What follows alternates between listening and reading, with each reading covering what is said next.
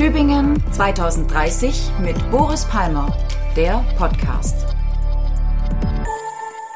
Hallo und herzlich willkommen im Podcast Tübingen 2030 mit Boris Palmer.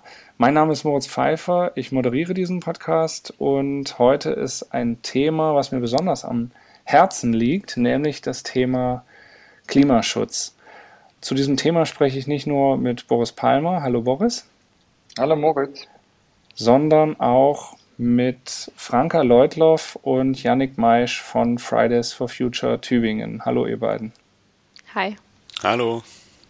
Wir wollen über Klimaschutz sprechen und wir wollen schauen, wo steht Tübingen, was kann man vielleicht noch mehr machen und wie geht es eigentlich weiter. Kurz ein paar Worte zu Franka und Yannick, damit die Zuhörerinnen und Zuhörer wissen, mit wem sie es zu tun haben. Franka Ladies First ist 22, kommt aus Tübingen, studiert im siebten Semester Jura und arbeitet als Werkstudentin.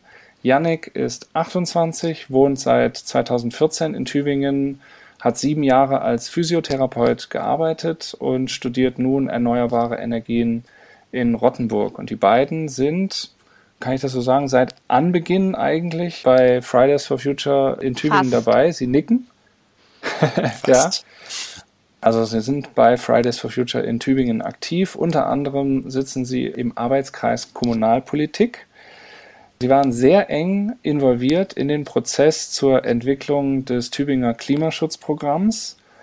Und Yannick sitzt seit 2019 auch als beratendes Mitglied für Fridays for Future im Klimaschutzausschuss der Stadt Tübingen. Und die beiden haben sich auch sehr eingesetzt für die Innenstadtstrecke der Regionalstadtbahn als wichtiges Klimaschutzprojekt in der Region, die ja leider, zumindest die Innenstadtstrecke, abgelehnt wurde beim Bürgerentscheid. Das ist das Podium. Vielleicht noch zu Boris Palmer. Den stelle ich ja normalerweise nicht vor, aber in dem Kontext will ich schon sagen, Boris Palmer Du schreibst dir den Klimaschutz ja schon sehr auf die Fahnen und hast da äh, von Beginn deiner äh, Amtszeit als Oberbürgermeister das immer sehr stark vorangestellt. Das heißt, heute geht es, sage ich mal, um die Wurst, um ein Thema, was uns allen sehr wichtig ist. Und ich möchte einsteigen mit einem Zitat von Barack Obama. Wir sind die erste Generation, die die Folgen des Klimawandels spürt. Und wir sind die letzte Generation, die etwas dagegen unternehmen kann. In diesem Kontext, Boris Palmer verweist oft, wenn es um seine Bilanz als Oberbürgermeister geht, auf zwei Kennziffern für Tübingen. Die eine ist 40 Prozent weniger pro Kopf CO2-Ausstoß.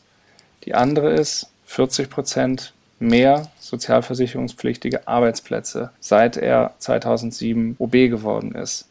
Also Klimaschutz einerseits, aber Wachstum auch andererseits. Und jetzt möchte ich mal fragen, ich frage zuerst die Fridays, kann es tatsächlich grünes Wachstum geben? Oder müssten wir nicht eigentlich auch äh, einen grundlegenden Wandel unserer Lebensweise irgendwie vollziehen? Also funktioniert dieses alles immer sofort höher, schneller, weiter? Funktioniert das vielleicht auch einfach nicht? Also unserer Meinung nach muss man bei der Wachstumsfrage oder bei der grünen Wachstumsfrage differenzieren oder erstmal definieren, was meint man denn damit überhaupt? Jetzt, du hast jetzt gerade das Beispiel genannt mit den CO2-Emissionen, mit der Kombination der Einwohnerzahlen oder steuerpflichtige Personen.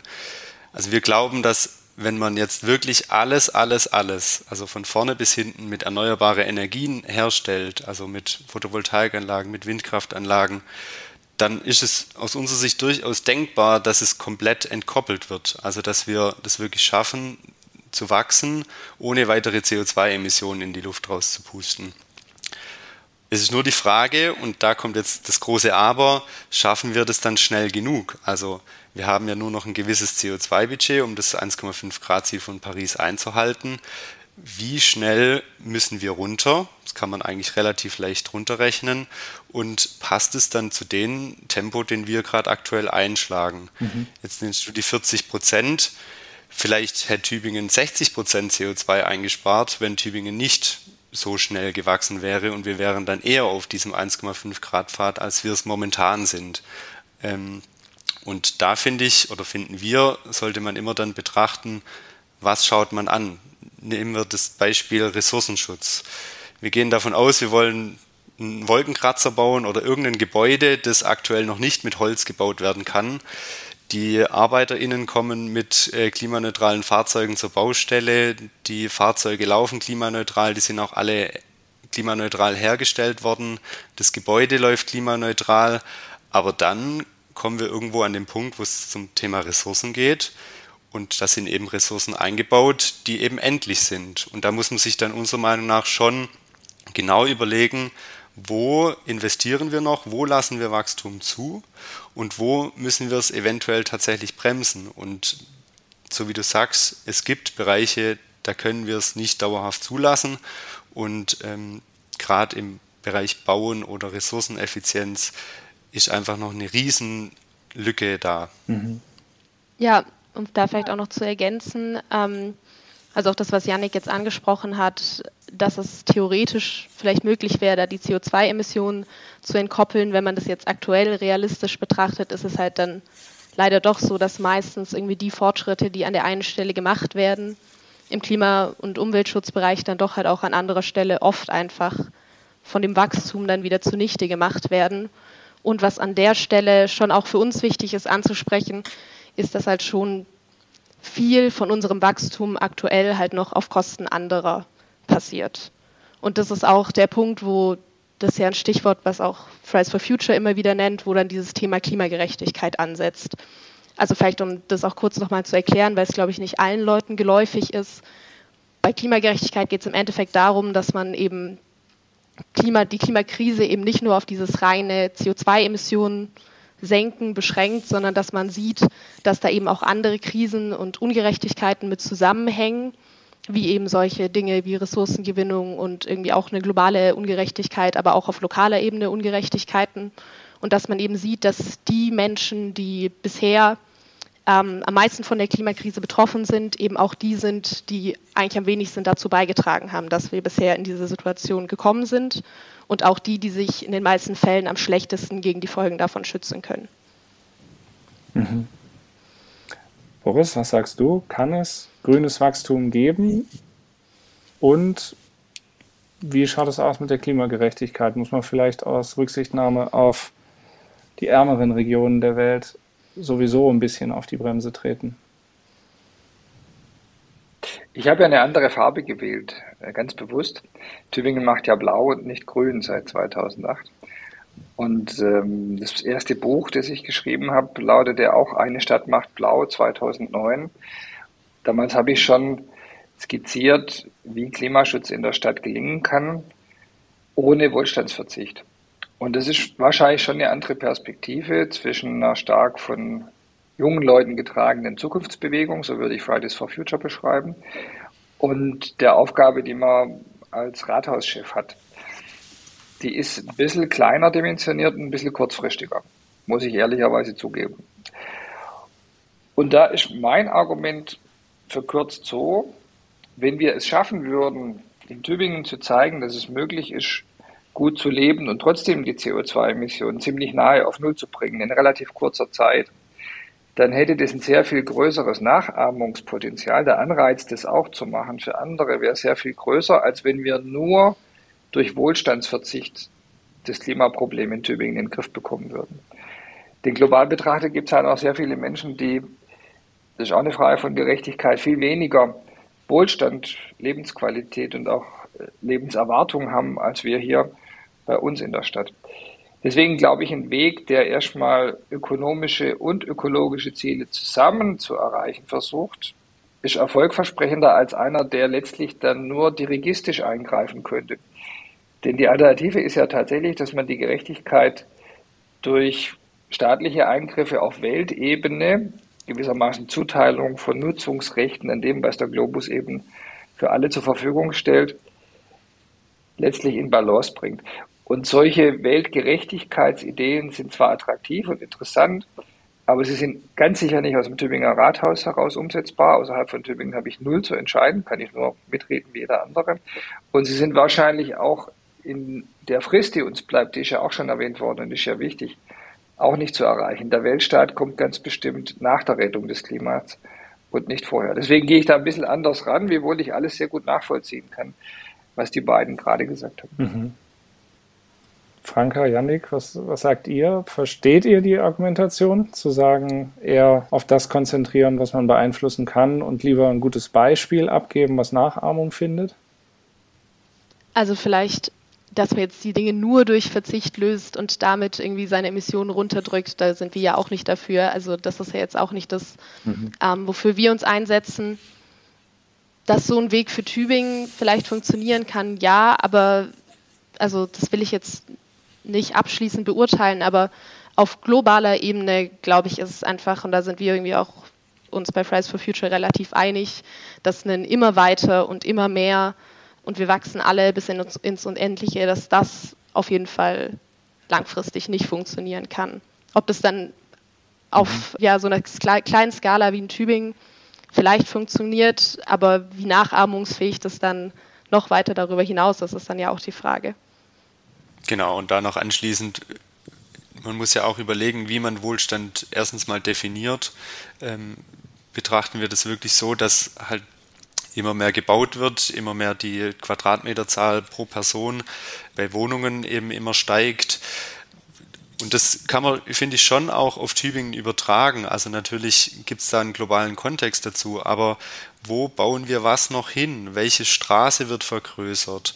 Bauen wir nochmal ein Wohn oder lassen wir nochmal ein Wohngebiet bauen in Tübingen? Lassen wir neue Parkhäuser bauen? Ähm, solche Geschichten wie Infrastruktur kann man, finde ich, schon auch lokal entscheiden, um genau diese Argumentation in der globalen Verantwortung dann eben aufzunehmen. Gucken wir mal nach Tübingen. Verlassen wir mal diesen globalen Rahmen. Wir haben ja auch in diesem Podcast schon mehrmals gesagt, global denken, lokal handeln ist zwar schon ähm, ein bisschen abgegriffen, aber funktioniert ja immer noch und ist immer noch richtig. Tübingen will bis 2030 klimaneutral werden. Da gab es einen entsprechenden Beschluss im Gemeinderat im Juli 2019 und ähm, dann gab es einen sehr intensiven Bürgerbeteiligungsprozess, an dem ihr auch euch sehr aktiv eingebracht habt. Und im November 2020 ist dann eben dieses äh, Klimaschutzprogramm verabschiedet worden mit dem Ziel, Tübingen bis 2030 bilanziell klimaneutral zu machen. Da sind ja ganz viele verschiedene Aspekte. Fangen wir mal mit einem an. Reichen die geplanten Maßnahmen, reichen die euch aus? Ist ganz schwierig äh, einzuschätzen. Mhm. Ich glaube, ähm, aktuell und das Klimaschutzprogramm ist jetzt aber mittlerweile eben auch schon ähm, November 2020, sind jetzt fast ähm, zwei Jahre. Mhm ist natürlich ein sehr ambitioniertes Programm und das deckt sich auch in vielen Teilen mit unserem Forderungskatalog, den wir während dem Beteiligungsprozess beziehungsweise schon davor eben auch ausgearbeitet haben. Da sind viele wichtige Maßnahmen drin, wie zum Beispiel, dass Tübingen auf jeden Fall prüft, ob Windkraftanlagen im Stadtgebiet auch zum Beispiel gebaut werden können. Ob das reicht, ganz schwierig einzuschätzen und das passt eigentlich auch zu dem, was uns von Anfang an auch wichtig war, dass das aktuelle Klimaschutzprogramm, und das wird Herr Palmer wahrscheinlich genauso sehen, ist jetzt erstmal ein Startpunkt oder ein Startprogramm, das in regelmäßigen Abständen ähm, dann auch vielleicht nochmal erneuert oder ergänzt werden muss. Und da schließt sich vielleicht gleich auch eine Frage an Sie an, Herr Palmer. Haben Sie, wenn Sie denn gewählt werden, dann auch vor, dieses Klimaschutzprogramm nochmal zu überarbeiten, zu ergänzen, auch mit der aktuellen politischen Situation. Und es gibt zum Beispiel Themen, die aus unserer Sicht eben noch reingehören, zum Beispiel das Thema Speicherung. Also wie gehen wir dann damit um, wenn wir zu viel oder wenn wir sehr viel erneuerbare Energien produzieren wie können wir dann auch vielleicht Dunkelflauten überbrücken. Solche Sachen wurden ja jetzt bis jetzt absichtlich und auch absolut berechtigt noch nicht da drin ähm, festgehalten, aber irgendwann wird es eben Thema. Und da ist dann eben auch generell bei den Maßnahmen für uns immer das Tempo das Entscheidende. Sind wir schnell genug mit dem aktuellen Tempo? Vielleicht kurz eine Zahl zu nennen, ähm, dass vielleicht auch jeder so einen Kontext hat. In den letzten 14 Jahren oder 16 Jahren bis 2019 sind die CO2-Emissionen insgesamt, also nicht pro Kopf, vorher hatten wir pro Kopf, um 30 Prozent gesunken. In den nächsten acht Jahren, beziehungsweise seit 2019 eben elf Jahren, müssen wir die nächsten 70 Prozent schaffen. Also wir müssen beim Tempo unheimlich anziehen. Und da die Frage, wie sollen wir das, wie wollen Sie das ähm, eben vorantreiben? Ganz kurze Verständnisfrage. Bezog sich das jetzt nur auf Tübingen in Anführungszeichen oder waren diese Pro-Kopf-Zahlen bundesweit oder gar global? Die Pro-Kopf-Zahlen, die wir vorher hatten, die 40 Prozent war auf Tübingen bezogen und die 30 Prozent insgesamt, da Tübingen ja mehr Einwohner bekommen hat, auch auf Tübingen bezogen. Ah, okay. Man muss dann, um die Zahlen nochmal richtig zu justieren, sagen, dass die Arbeitsplätze nicht eingerechnet werden, die Pro-Kopf-Zahl. Und das wiederum ist natürlich ein Faktor, der ganz erheblich zum Verbrauch führt, ist auch wieder klar. Das äh, justiert sich am Ende dann doch wieder aufs Gleiche raus. Äh, wenn man die Arbeitsplätze mitdenkt, bleiben die 40 Prozent Effizienzgewinn doch richtig. Aber zu den Fragen. Also erstens, natürlich muss man das ständig auf der Wegstrecke nachjustieren und überarbeiten. Das ist nicht in Stein gemeißelt. Und schon allein die völlig veränderte Preiswelt im Energiebereich führt heute zu völlig anderen Entscheidungen als vor einem halben Jahr. Liegt auf der Hand. Ähm, man wird äh, mit Gas sich nicht mehr lange beschäftigen. Das haben wir im Klimaschutzprogramm noch sehr viel länger äh, gesehen, dass wir Gas brauchen werden, äh, auch für die Stromproduktion, als man das unter den aktuellen Bedingungen noch für richtig halten kann. Also ja, muss man überarbeiten. Was das Tempo angeht, seit es Friday for Future gibt, habe ich ja da eine ganz neue Lebenserfahrung. Also bis 2019 war es immer so, dass ich selber derjenige war, der versucht hat auszutesten, wie weit kann man gehen mit Klimaschutzmaßnahmen. Was macht der Gemeinderat noch mit? Wie viel Geld kriege ich dafür noch? Äh, was hält die Stadtgesellschaft aus? Und dann musste ich einfach immer eine Schmerzgrenze austesten. Und da war oft Schluss viel früher, als es mir lieb war. Und dann kam auf einmal die Fridays for Future Bewegung und dann war ich nicht mehr die Speerspitze, sondern jetzt bin ich plötzlich in der Mitte. Also Fridays for Future ist einfach radikaler, will schneller vorangehen, ist schmerzfreier, um es auch mal so auszudrücken, äh, bei Klimaschutzmaßnahmen, ja, was da Widerstände angeht. Und jetzt muss ich sozusagen ausbalancieren und werde, wenn man so das alte politische Gesetzschema zugrunde legt, auf einmal äh, von links attackiert, wo ich vorher gar niemand hatte, weil ich war der äußerste Linke. Da gab es keinen mehr, der noch mehr Klimaschutz machen wollte als ich. Das finde ich erstmal ganz toll. Also ich will das mal vorweg schicken, weil für meine Arbeit erhöht es die Spielräume.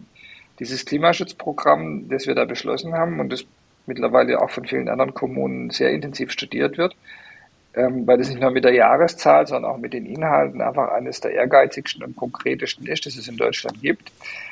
Äh, das hätten wir niemals so beschlossen ohne Fridays for Future und die ganz konkrete Maßnahme, alle Gemeinderatsfraktionen vor der Gemeinderatswahl mit einem Wahlprüfstand zu fragen, ob sie das wollen, bis 2030 klimaneutral zu werden. Und weil dann alle Ja gesagt haben, konnte ich es mir auch leisten, in Gemeinderat zu gehen und zu sagen, ja, da beschließen wir das jetzt mal. Das wäre sonst nicht passiert, weil ich es mich gar nicht getraut hätte. Ich bin da ganz ehrlich. Ich hätte nicht gedacht, dass der Gemeinderat da mitmachen würde. Dafür will ich an der Stelle auch nochmal Dank sagen. So, und mit der Vorrede jetzt zum Tempo, ja, mir geht es alles auch zu langsam, aber wir werden schneller. Also wenn ich nur mal den Erzeugungsbereich angucke, wir haben jetzt mit den Lüchtenauer Ohren die größte neue Solaranlage in der Stadt gebaut. Die wird äh, wahrscheinlich zum Jahreswechsel überholt werden dann von den Solaranlagen auf den Dächern der Bavaré. Und dann wird die nächstgrößte Solaranlage irgendwann Ende nächsten Sommer in Betrieb gehen und die ist dann schon wieder zehnmal größer als die jetzt größte. Also ist genau diese, dieses Upscaling, dieser Tempozuwachs, den wir brauchen. Ne? Faktor 10 ist schon ein Wort. Und nur in dem Bereich um die Lüchtenauer Ohren rum werden wir bis 2024 um die 20 Megawatt Erzeugungskapazität haben, Solarthermie und Photovoltaik. Das ist so viel, wie Tübingen vor zwei Jahren in der ganzen Stadt hatte. Nur in diesem kleinen Bereich. Also da geht was. Und so müssen wir auch weitermachen. Deswegen ist das Entscheidende letztlich gar nicht so richtig, wer verspricht da was. Kann ja jetzt jemand äh, einfach ein Wahlprogramm schreiben, wir werden 2029 klimaneutral. Ne? Das könnte man ja auch machen, um zu sagen, ich biete da mehr. So, das Entscheidende ist, glaube ich, wirklich, wer kann das umsetzen? Also wer kennt all die Verwaltungsprobleme, wer kennt all die Verfahrensschwierigkeiten, die es gibt und hat auch den Mut, da auf den Tisch zu schlagen und auch mal den Ministerpräsidenten herzuzitieren und zu sagen, ihr müsst jetzt mal richtig was ändern, so geht es nicht weiter. Und aus dem Grund meine ich, dass die beste Garantie, dass die Fridays nachher weniger unzufrieden sind, schon darin besteht, dass die Umsetzung dieses ehrgeizigen Programms auch von demjenigen verantwortet wird, der das schon die letzten Jahre vorangetrieben hat. Da waren jetzt ein paar Punkte. Keiner würde mehr machen als äh, Boris selber. Und das Tempo wäre schon gut. Könnt ihr dem zustimmen oder sagt ihr, naja, also das sehen wir noch nicht so ganz. Ihr habt jetzt in den letzten Jahren, äh, ob das im Klimaschutzausschuss war oder in den Bürgerbeteiligungsverfahren, Boris Palmer ja auch kennengelernt. Nehmt ihr ihm das ab, diese Selbstdarstellung, dass ihm Klimaschutz ein wichtiges Anliegen ist? Und wie habt ihr ihn kennengelernt in dieser Zeit des Zusammenarbeitens?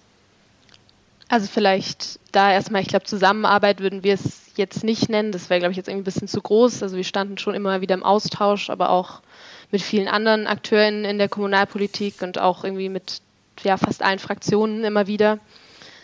Und da gibt es natürlich ähm, immer wieder auch inhaltliche Übereinstimmungen. Moritz hat ja auch jetzt den Stadtbahnwahlkampf angesprochen. Da haben wir irgendwie auch uns für die gleiche Sache eingesetzt. Aber wir haben natürlich auch inhaltliche Differenzen jetzt zu ihm. Ähm, vor allem jetzt natürlich auch irgendwie in den Bereichen, die jetzt nicht unbedingt lokalen Klimaschutz ansprechen. Das haben wir auch schon des Öfteren kommuniziert. Was jetzt den Klimaschutz in Tübingen angeht, da ist auf jeden Fall viel passiert. Ob jetzt niemand mehr machen würde, auch jetzt was die anderen KandidatInnen angeht oder so, das kann man natürlich jetzt so nicht bestätigen oder verneinen. Das wissen wir einfach nicht. Aber dass mit dem Klimaschutzprogramm natürlich wirklich ein ambitioniertes Programm vorgelegt wurde und dass da auch viele Punkte, wie Janik auch schon angesprochen hat, ähm, drinne sind, die auch in unseren Forderungen drinne sind, das, das kann man nicht bestreiten. Also das ist ja schon mal ja, schon ein guter Startpunkt, aber die Umsetzung wird halt jetzt zeigen, wie gut es tatsächlich ist. Und das ist eben gerade dieses Thema Tempo, was uns, glaube ich, auch aktuell dann doch immer mal wieder am meisten Bauchschmerzen noch bereitet. Also, dass sich vielleicht alle TübingerInnen das auch mal vorstellen können. Ähm, wir müssen jedes Jahr so viel Photovoltaikanlagen zubauen in den nächsten zehn Jahren, wie in den letzten 15 Jahren insgesamt. Also der Herr Palmer hat es jetzt auch gerade schon angesprochen. Und wenn Sie sagen, gerade in dem Bereich Lustenau-Ohren, da kommen ungefähr 20 Megawatt Peakleistung hin, ähm, da ist aber auch noch die Wärme mit dabei mit der Solarthermieanlage. Diesen Zubau brauchen wir jedes Jahr, jedes Jahr. Und auch da mit der Solarthermieanlage im Augebiet, die ist jetzt mittlerweile auch schon relativ lange ähm, beschlossen. Da gab es auch einen Beteiligungsprozess die Module stehen aber bis jetzt noch nicht. Und, und Sie sagen mit dem Verwaltungsaufwand ähm, Lustenauer Ohren, Planungszeit acht Jahre, Bauzeit acht Wochen, müssen wir da nicht eigentlich jetzt schon genau wissen, welche Flächen wir in Tübingen für zum Beispiel Freiflächenanlagen freigeben? Also gibt es da eine Art Rahmenplan für die ganze Stadt? Wo soll wie viel erneuerbare Energien hin? Das ist eine gute Frage, zeigt ziemlich genau auch, was der Unterschied zwischen Konzeption und Umsetzung ist. Theoretisch würde man sich das wünschen, aber bis wir diesen Rahmenplan haben, vergehen angesichts der Diskussionsfreude und des Untersuchungsaufwands, weil man da ja viele Abwägungsprozesse machen muss, vier, fünf Jahre. Das heißt, der Wunsch, das alles in ein Gesamtkonzept dieser Art einzubetten, führt letztlich dazu, dass man nicht vorankommt. Deswegen habe ich mit der Stadtplanung, die genau das eigentlich auch machen möchte, vereinbart, mach diesen Rahmenplan, aber ich warte auf nichts. Also wenn er fertig wird, ist gut, aber das darf nichts aufhalten. Und das sind so Umsetzungssachen, die man wirklich konkret erst sieht, wenn man dann sozusagen im operativen Geschäft drin ist. Ich kann das auch erklären mit äh, ein schönes Beispiel mit der solarthermischen Anlage. Die kommt bisher nicht, weil der Bund zum Jahreswechsel letztes Jahr ein Förderprogramm BEG heißt es, auflegen wollte, das jetzt erst im August endlich veröffentlicht wurde, also acht Monate Verzögerung beim Bund. Ohne die Förderung rechnet sich wirtschaftlich nicht, hat sich jedenfalls vor dem Ukraine-Krieg wirtschaftlich nicht gerechnet. Im Moment kann man ja Wirtschaftlichkeitsaussagen kaum noch vernünftig machen, weil man nicht weiß, wie ist der Energiepreis in drei Jahren. Und dann habe ich wirklich ganz konkret mit Robert Habeck noch im Dezember telefoniert. Ich habe mit ihm im Februar telefoniert. Ich habe ihm immer deutlich gemacht, dass wir das brauchen und dass Investitionen in die erneuerbaren Energien gehemmt werden, weil diese Förderprogramme nicht kommen. Im August ist es jetzt gekommen. Und jetzt haben wir erneut ein Problem, dass ein anderes Förderprogramm, das bessere Konditionen verspricht in Verbindung mit Kraft-Wärme-Kopplung, noch nicht raus ist und man da bis Dezember warten muss. Und das dann am Ende zu entscheiden, machen wir die Ausschreibung trotzdem, obwohl da ein Risiko drin steht, die Fördermittel zu verlieren. Wie schätzen wir die Chancen ein?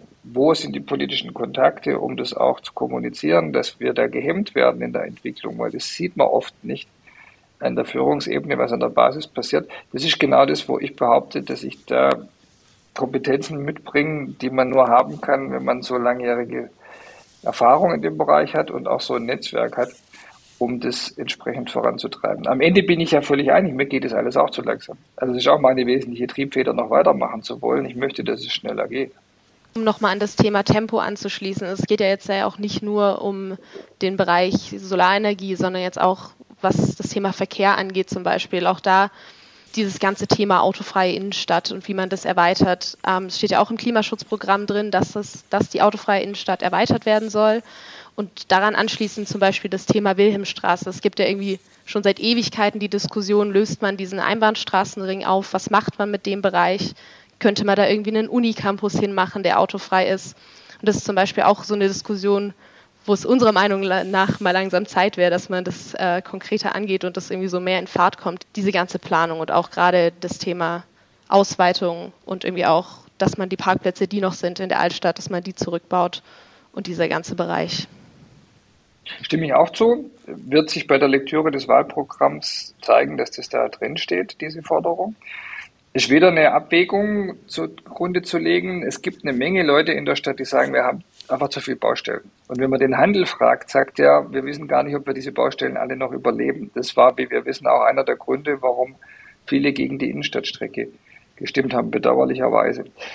Und für mich war es wirklich so, dass ich gesagt habe, wir können nicht gleichzeitig an der Steinlachbrücke rumbauen, am Europaplatz und dann auf der anderen Seite der Altstadt und der Wilhelmstraße auch alles umgraben. Irgendwann wird es zu viel, das verkraftet dann das, was dazwischen steckt, einfach nicht mehr.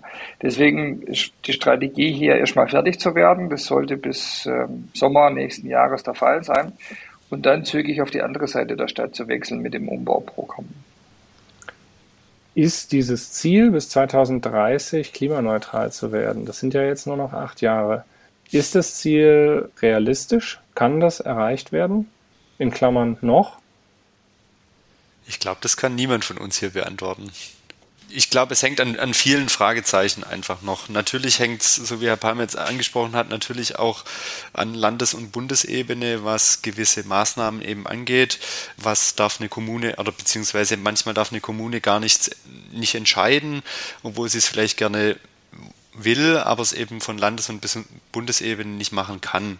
Ähm, also das ist eigentlich, glaube ich, mal ein, ganz großes Fragezeichen, das da dahinter steht. Und dann ist es auch die Frage, wie viel kann man dann der Stadt an auch zumuten? Sie sagen, Herr Palmer, mit den, mit den Baustellen, die es gerade aktuell natürlich gibt. Man hat es zum Beispiel bei, beim Beteiligungsprozess erlebt, bei den App-Abstimmungen. Also viele der Maßnahmen wurden den, den Bürgern eben über die Bürger-App zur Frage gestellt da war es eigentlich relativ deutlich zu sehen, alles was zum Thema Förderung geht, Beratungsangebote hatten relativ hohe Akzeptanzquoten. Wenn es aber dann um irgendwie eine Pflicht oder ja, sei es eine PV-Pflicht, Austauschpflicht für Ölheizungen oder vielleicht auch irgendwie was, was teurer wird, Thema Anwohnerparken, da ist die Zustimmung dann doch relativ schnell wieder runtergegangen. Und da ist dann die Frage, was mutet der Tübinger Gemeinderat, aber auch die Stadtverwaltung der Gesellschaft zu, was ist vielleicht nötig. Und wir sind eben der Meinung, dass es auch Entscheidungen braucht, die vielleicht im Voraus erstmal unbequem sind, aber die Menschen dann schon auch irgendwann merken, hm, das hat vielleicht doch was gebracht, ähm, es war vielleicht doch nötig und es sind einfach zu viele Fragezeichen, ob man das bis dahin erreicht. Also deshalb kann ich das nicht beurteilen. Mhm. Boris, aber wir glauben natürlich. Ich kann aber direkt dran, ja, das ist gut, das ist auch wichtig. Man braucht auch ein Ziel. Wenn man nicht dran glaubt, hat man schon verloren. Aber es ist nicht einfach nur jetzt Selbstagitation. Ähm, ich kann da direkt dann anknüpfen. Es ist ironischerweise in mancher Hinsicht sogar leichter und wahrscheinlicher geworden, das Ziel zu erreichen. Was meine ich damit? Gerade diese verpflichtenden Maßnahmen, die natürlich sehr viel politische Energie brauchen, die sind jetzt teilweise gar nicht mehr erforderlich oder jedenfalls nicht so schnell erforderlich, weil es von selber läuft. Das sehen wir bei den Stadtwerken zum Beispiel daran, dass es jetzt jede Menge Leute gibt, die sich darüber beschweren, warum sie nicht sofort einen Fernwärmeanschluss kriegen. Das war bis vor einem Jahr umgekehrt. Da mussten die Stadtwerke jahrelang die Klingeln putzen, wenn sie ein Rohr verlegen wollten in der Straße, bis sie dann endlich mal 70 Prozent beieinander hatten, weil sonst lohnt sich das einfach nicht, wenn man die meisten Häuser nur ähm, sozusagen mit Wärme in der Straße versorgen kann und keine Leitung ins Haus legen darf, dann bringt es nichts.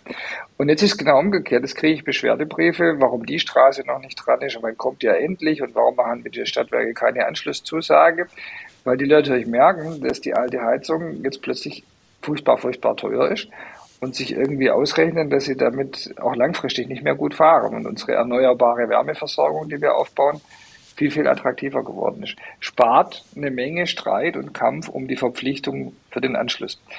Wir werden die wahrscheinlich trotzdem brauchen, weil es dann immer noch 5% gibt, die nicht mitmachen wollen. Aber der Anteil der Leute, die sich dagegen wehren, ist viel, viel kleiner als vor einem Jahr. Aufgrund der Energiepreiskrise, die wir gerade sehen. Und in gleicher Weise ist es mit der Photovoltaikpflicht. Die haben wir vor fünf Jahren in Tübingen ja entwickelt und auch als erste Stadt so konzipiert und eingeführt. Und das Land hat sie jetzt auch gemacht. Äh, jetzt ist aber das Problem, dass es wirklich keine Leute mehr gibt, die die aufs Dach schrauben können. Und dass teilweise auch die Module fehlen, weil China nicht so liefert, wie wir es bräuchten. Wir haben also plötzlich an ganz anderen Stellen Probleme zu lösen. Das geht bis hin zu den, ähm, wie ich finde, absolut schlüssigen Anlagen, dass man städtische Straßenbeleuchtung eigentlich nur dann wirklich braucht, wenn da jemand ist und sie ansonsten einfach so weit runterdimmt, dass sie keinen Strom brauchen. Da haben wir also auch das Problem, wollten wir auch schon länger fertig sein, dass die Anlagenbauteile nicht lieferbar sind, die halt elektronische Komponenten enthalten. Also da stockt jetzt der Umbau der Straßenbeleuchtung, weil irgendwas an Bauteilen aus Fernost nicht nach Deutschland kommt. Und dann muss man da wieder warten äh, und, und äh, hoffen, dass wir, dass wir wieder eine Lieferung bekommen. Das sind also jetzt andere Probleme, die man auch lösen muss. Aber der politische Widerstand gegen das Klimaschutzziel und die damit verbundenen notwendigen Maßnahmen ist plötzlich viel, viel kleiner, als er noch vor einem Dreivierteljahr gewesen ist. Das macht mir wiederum auch Hoffnung, so schlimm dieser Krieg in der Ukraine ist, dass wir für unser Klimaschutzziel, auch wenn es eine Übergangsphase geben wird, wo halt mehr Kohle verbrannt wird, ist leider so, und vielleicht auch noch Atommeiler ein bisschen länger laufen, dass wir, wenn wir es richtig machen und jetzt die Energie nutzen, die da frei wird, dass wir sogar besser ans Ziel kommen. Ich bin vergleichsweise überrascht über diese sehr optimistische Analyse, weil mein Eindruck manchmal ist, aber vielleicht habe ich eine pessimistischere Sicht auf die Menschheit wenn wir über Klimaschutzmaßnahmen sprechen, dass es dann doch zumindest eine sehr, sehr laute Anzahl an Menschen gibt. Vielleicht ist es auch eine Minderheit, aber dass es doch immer noch eine sehr, sehr laute Anzahl an Menschen gibt, die sich Veränderungen äh, als Einschränkung empfundene Veränderungen verweigern man ist abstrakt schon irgendwie für Klimaschutz, aber wenn es konkret wird, dann findet man das irgendwie kacke. Also wenn jetzt bei mir vor der Tür das Windrad gebaut wird, dann will ich das nicht haben. Wenn es irgendwo in Brandenburg steht, dann finde ich das ganz toll. Nur als ein Beispiel. Alle sind irgendwie für äh, ein Tempolimit, aber wenn es konkret umgesetzt werden soll, dann ist, ist das Geschrei groß und das ist irgendwie einfach nicht durchsetzbar alle wollen irgendwie, dass das Klima geschützt wird, aber nach Mallorca fliegen wollen sie trotzdem. Jetzt sind wir natürlich auch schon wieder ein bisschen an dieser Verzichtsdiskussion, ähm, aber ich glaube, es ist weniger Verzicht, sondern auch die Bereitschaft zum Wandel, sich weiterzuentwickeln. Deswegen etwas anders zu machen und nicht deswegen schlechter, sondern eben nur anders, als man es bisher kennt. Deswegen bin ich jetzt über ähm, deine relativ optimistische Sicht über die Bereitschaft zum Klimaschutz ähm, ja vielleicht positiv überrascht, aber ja, mich wundert das ein bisschen. Ja, guck's nochmal an einem Beispiel an. Du hast ja mit Beispielen gearbeitet, deswegen mache ich es auch nochmal ein Beispiel. Jetzt sind wahnsinnig viele Leute da, die sagen, es ist eine Sauerei, dass ich mir keine Solaranlage aufs Dach bauen kann. Die beschweren mhm. sich. Gab es vorher nicht. Warum? Weil sie jetzt merken, dass die Solaranlage auf dem Dach ihnen viel billigeren Strom liefert, als das, was sie jetzt da an Ankündigungen äh, von Preiserhöhungen schon ins, ins Haus flattern bekommen von allen Versorgern. Es gibt auch kein Verivox mehr, das dir irgendwas Billigeres liefert. Im Gegenteil, da ist dann noch viel teurer. Mhm. Also sagen die Leute schon so eine Sauerei, dass ich keine Solaranlage habe oder nicht bauen kann oder mir keine geliefert wird oder das verboten ist. Das hatten wir so vorher nicht. Es hat sich einfach das Preiskalkül völlig verändert und Leute die es vorher nicht interessiert hat, möchten es jetzt unbedingt für sich selber haben. Und dann am besten noch in der Kombination, ich möchte mein Elektroauto kostenlos von meinem Dach tanken können, weil ich ja jetzt 2,42 Euro für den Liter Benzin zahlen muss. Und das finde ich ja absolut unerhört. Also ist beispielhaft, mhm. aber zeigt, glaube ich, was auch für viele Leute jetzt völlig anders ist als vorher. Wir haben ein absolut verschobenes Preisgefüge. Die fossile Welt, die vorher halt bequem und günstig war, ist plötzlich unfassbar teuer und die Leute wollen da raus und das können wir nutzen. Heißt im Umkehrschluss aber auch, die Leute reagieren dann in dem Moment, in dem es ihnen unmittelbar wehtut, im eigenen Geldbeutel oder im eigenen Alltag. Das aber nicht so. in, auf einer höheren Ebene, sage ich mal, durch Empathie oder ich begreife das Problem. Na, so kann man es auch nicht sagen. Also wir sind, also ich will jetzt nicht zu ausführlich werden, aber wir sind da alle irgendwie auch davon betroffen. Da ist keiner frei von uns. Aber weder das eine noch das andere ist der Mensch pur. Mhm. Jeder von uns hat den Anteil, wo er die Gesellschaft bei seinen Handlungen mit einbezieht und jeder von uns macht mal was nur für sich. Und darum geht es mhm. irgendwie letztlich. Kann keiner für sich jetzt äh, reklamieren, völlig bei den Guten zu sein. Aber wenn man es schafft, die ökonomischen Anreize, die die Menschen eben direkt spüren, zu nutzen, dann hat man jetzt völlig andere Voraussetzungen als vorher. Und das schließt nicht aus, dass es auch noch viele Menschen gibt, die wie die beiden Vertreter von Fridays for Future aus ganz anderen Motiven, haben wir am Anfang gehört, Klimagerechtigkeit ist ein ganz anderes Motiv als der eigene Geldbeutel, mhm. sich dafür einsetzen. Wir müssen die beiden Bewegungen zusammenbringen, dann werden wir erfolgreich sein. Und ich bin überzeugt, dass das geht.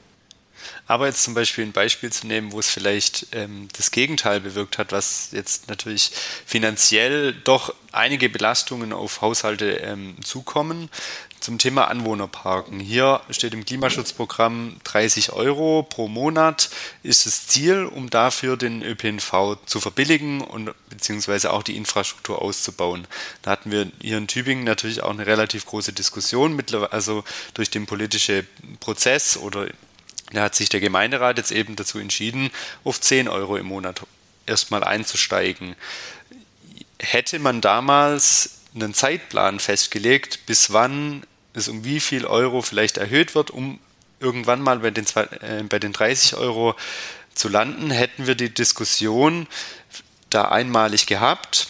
Jetzt die Diskussion nochmal neu aufzumachen, sehe ich gerade im politischen Prozess oder in den aktuellen Bedingungen, die es gerade gibt, mit steigenden Kosten jetzt erstmal nicht, sodass eine Finanzierungslücke beim ÖPNV jetzt erstmal nochmal wahrscheinlich über längere Zeit da ist. Gegenargument könnte sein, die Bundesregierung hat gerade entschieden, die Anhebung des CO2-Preises, die fest beschlossen war als Fahrplan, zu verschieben. Also Sicherheit gibt es halt in der Politik leider auch dann nicht, wenn man schon mal einen Beschluss gefasst hat. Ich finde es gut, wenn wir ein bisschen wieder zurückkommen nach Tübingen, nachdem ich selbst wieder am Großen Rat gedreht habe. Ähm, habt ihr denn noch konkrete kommunalpolitische Klimaschutzmaßnahmen, die umgesetzt werden könnten? Vorschläge, was gemacht werden könnte? Ja, vielleicht ein Thema, worüber wir jetzt auch gerade auch bei uns in, also in der Gruppe immer wieder diskutiert haben in letzter Zeit und was unserer Meinung nach bisher irgendwie so richtig im Diskurs in der Stadtgesellschaft noch gar nicht vorkommt, ist die Debatte um den Schintau-Basistunnel. Also vielleicht kurz da auch nochmal, der Schintau-Basistunnel, das ist der Tunnel, der quasi dafür sorgen soll, dass die B27 nicht mehr durch die Südstadt durchführt. Der würde dann da irgendwo bei, in deren Dingen reingehen und dann hinterm französischen Viertel wieder rauskommen. Das ist ein Projekt, das steht im Bundesverkehrswegeplan drin. Also das steht eigentlich ziemlich momentan, zumindest ist das der Stand, ziemlich sicher, dass der kommt. Aus Klimaschutzsicht ist das natürlich aus unserer Sicht sehr schwierig. Also erstmal so ein Tunnel, da wird halt einfach beim Bau unglaublich viel CO2 freigesetzt. Diese ganze Debatte um den CO2-Rucksack beim Bau, den hat, das hatten wir zum Beispiel auch bei der Stadtbahn ganz lang, ganz breit ausdiskutiert. Bei solchen Projekten kommt es dann irgendwie leider relativ selten vor, dieses Thema, wenn es irgendwie um Autoverkehr geht.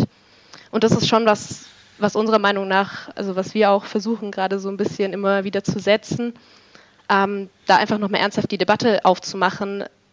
Ist es sinnvoll, in unserer aktuellen Situation so ein Infrastrukturprojekt für den Autoverkehr neu zu bauen?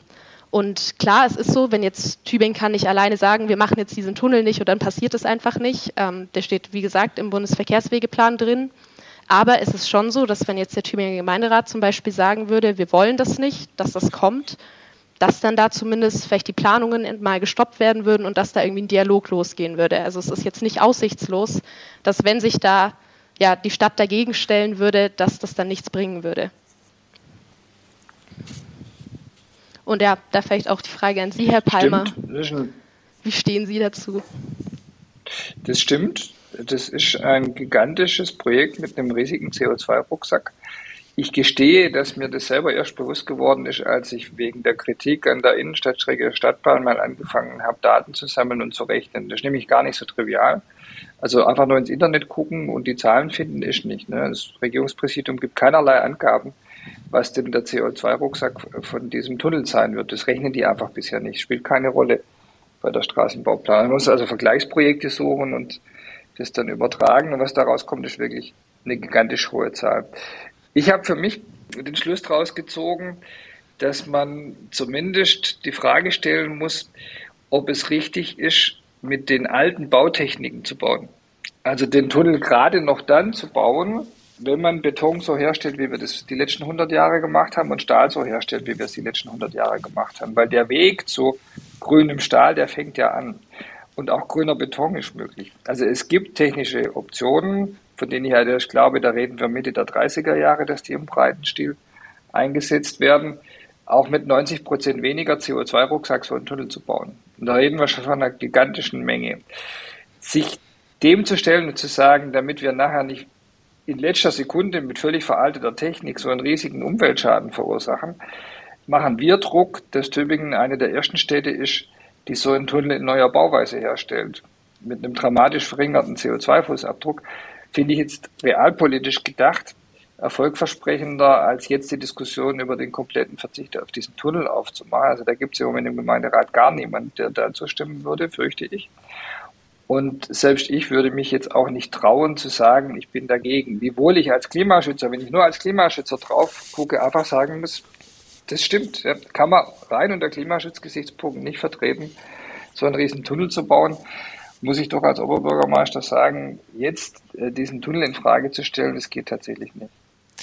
Da sind wir natürlich auch wieder bei dem Thema. Sie schlagen vor, den ähm, Tunnel natürlich deutlich effizienter zu bauen. Thema Einstiegsfrage, grünes Wachstum. Ja, die CO2-Emissionen gehen dann vielleicht runter, die Ressourcen haben wir aber dann trotzdem verbaut. Das stimmt. Ob da im Gemeinderat nicht vielleicht doch irgendwie was geht, da, da, sind wir uns nicht sicher. Also wir haben schon auch einige Stimmen gehört, die dem Projekt doch sehr kritisch ähm, gegenüberstehen. Nur zu, wir haben einen Klimaschutzausschuss, da gibt es eine beratende Stimme für die Fridays. Wenn die Debatte kommt, ich bin gespannt. Also wir verstehen natürlich, dass das jetzt allein, was Stadtplanung angeht, dass das natürlich super sinnvoll ist und dass das für die Leute in der Südstadt, Janik wohnt auch im französischen Viertel, natürlich toll ist, wenn da irgendwie die Straße nicht mehr durchführt, die Durchgangsstraße. Das ist natürlich keine Frage. Aber einfach mal, dass diese Debatte überhaupt geführt wird, dass das aus Klimaschutzsicht eigentlich echt nicht vertretbar ist, das noch dahin zu setzen, das fehlt uns einfach gerade echt. Da ist total was dran. Es geht aber dann nebenbei wieder um die Wohnraumfrage. Also wenn der Tunnel kommt, da geht es um ungefähr so viele Wohnungen, die man dann zusätzlich in Tübingen bauen kann, wie der ansonsten so intensiv diskutierte Seiben. Und wenn man in die 30er Jahre reindenkt, dann ist es ja für mich so, dass ich der Meinung bin, die erste Aufgabe muss es sein, die Bebauung des Seiben erstmal hinauszuzögern. So weit zu verschieben, dass man in den 30er Jahren wieder über ihn nachdenken kann, weil er noch nicht bebaut ist. Das ist auch übrigens einer der wenigen Punkte, wo erkennbar ein Streit im OB-Wahlkampf stattfinden wird. Also ich sage ganz klar, ich will den nicht bebauen, weil ich diese Konfliktlinie, das fand ich immer gut im Gemeinderat, dass wir das nicht gemacht haben, das Soziale gegen das Ökologische auszuspielen. Also entweder bist du für den grünen Salben mit den Feldlärchen oder du bist für bezahlbares Wohnen, sodass wir gesagt haben, nee, wir wollen, dass es zusammen bleibt. Wir machen Innenentwicklung und äh, gehen nicht raus in die grüne Wiese. Und wenn man das in die 30er Jahre weiterdenkt, dieses Prinzip, bis dahin können wir mindestens 5000 Wohnungen im Innenbereich bauen, ohne den Zeiben anzutasten. Dann hätte man für die 30er Jahre, falls die Stadt noch weiter wächst, was ich nicht weiß, aber was angesichts zum Beispiel des Zuzugs, den wir gerade aus der Ukraine erleben, nicht so unwahrscheinlich ist. Wenn die Stadt weiter wächst, hätte man durch den Schintau-Basistunnel ungefähr das gleiche Potenzial für Wohnungen in den 30er Jahren wie durch den Zeiben. Das heißt, man könnte den Zeiben bis in die 40er schieben durch den Tunnel. So, und das sind halt dann tatsächlich echt komplexe Fragen, die man miteinander in Verbindung setzen muss und wo es nicht so einfach ist zu sagen, hopp oder top. Aber das ist auch das Schöne an der Kommunalpolitik, dass man das dann miteinander besprechen kann. Deswegen mache ich es auch so gerne. Mir macht es Freude. Ich glaube, alle hier in diesem Podium könnten weiter diskutieren und die Themen würden uns nicht ausgehen, mit Rücksicht auf die Geduld. Das stimmt. Aber auch wenn du jetzt abbinden willst, will ich eine, eine Sache auch noch loswerden. Weil die beiden haben jetzt gesagt, dass sie noch ganz neu einbringen würden in die Debatte. Bei mir gibt es auch noch einen Punkt, wo ich finde, der muss jetzt dazukommen. Ich habe das vorher mal angesprochen mit dem, mit dem Erdgas. Ne? Also wir sind davon ausgegangen, wir können auf das Erdgas als Brückentechnologie noch relativ lang zurückgreifen. Nach diesem Krieg denken das, glaube ich, nicht mehr so viele Leute wie vorher.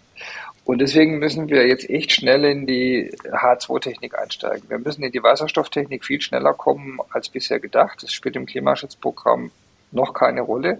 Das muss bei der nächsten Überarbeitung rein. Und wir müssen jetzt schon damit anfangen. Da gibt es diese sogenannten H2-Ready-Anlagen. Das heißt, bei der Modernisierung unserer Kraftwerke müssen wir jetzt Technologie einbauen, die sofort wasserstofffähig ist.